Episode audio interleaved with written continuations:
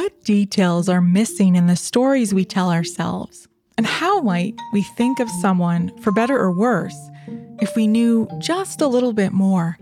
Welcome to Audiobook Reviews in Five. This is Yana, also known as Jana, and in today's episode, I'm reviewing The Glass Hotel by Emily Saint John Mandel, read by Dylan Moore.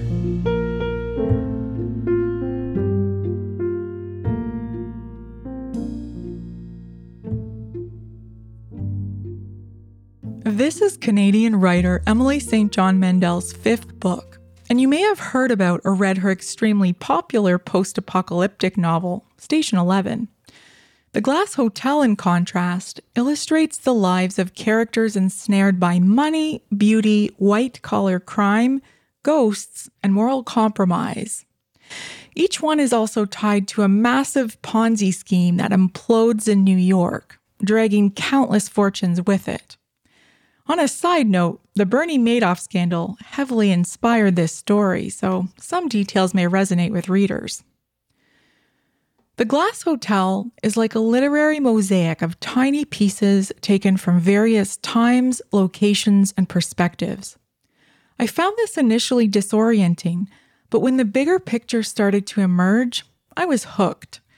This story had such a grip on me that I woke up in the middle of the night at three a.m. and I started listening again.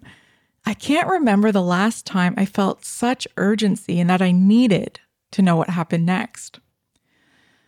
Dylan Moore's narration was perfect for this story. She balances the barest veneer of edginess with a journalistic tone typically found in true crime narratives. She brings the story to life as it moves between a container ship, the skyscrapers of Manhattan, and a luxury hotel in the wilderness of British Columbia.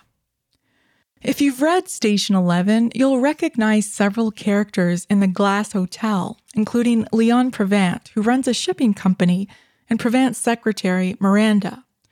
Saint John Mandel explained in a recent interview that she sometimes struggles to let characters go, so she included them in this pre-apocalyptic setting with interesting results.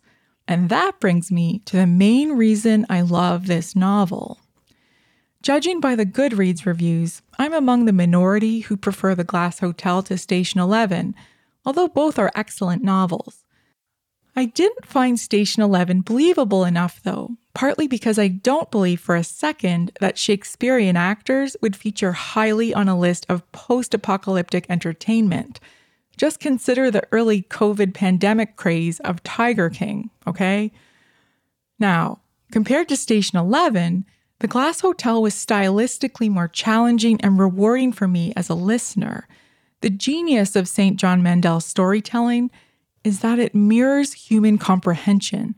In each of our lives, as in The Glass Hotel, we're given slivers of characters and events, not necessarily in chronological order. Just think of a time in your life that you learned something about someone that reframed your perspective on who that person is or was. For example, what if you found out someone in your family had secretly struggled with mental illness or addiction for decades? Surely you would see them differently. If you're truly paying attention as a reader, The Glass Hotel can show you how quickly your mind can construct a backstory, filling in gaps to find a pattern in the character's motivation and values. Saint John Mandel goes beyond art imitating life. This story can actually show you in real time, as you're listening, how you're led to reframe your beliefs, if you're willing to do that. Thematically, this idea that our perception, and thus our reality, shifts as we learn more comes through in Saint John Mandel's exploration of drug addiction, parental abandonment, and financial fraud. Consider how Ponzi scheme participants each perceive their role, and that perpetrators like Bernie Madoff never really acknowledge their guilt. And it's all laid out beautifully in the characters in The Glass Hotel. Now, I get that this style isn't for everyone.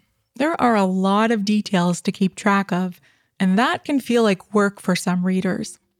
It also frustrated some reviewers who felt this novel was trying to do too much. And some find the characters unlikable, Okay, fair enough. But for me, though, these challenges were a puzzle to enjoy and become completely absorbed in. The Glass Hotel is one of those novels that haunts me. It makes me wonder, what details am I missing in the stories that I know? How might I think of someone, for better or worse, if I just knew a little bit more?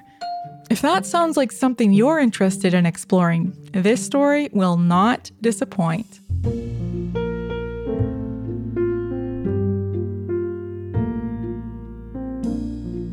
That's all for this episode of Audiobook Reviews in Five. Thanks for listening. If you have not yet done so, please follow us on Facebook and subscribe to Audiobook Reviews in Five on Anchor, Apple, Spotify, and many others. By subscribing, you help increase the profile of this podcast and chances of other listeners finding it. I look forward to checking in with you all again soon. Please stay safe and be well.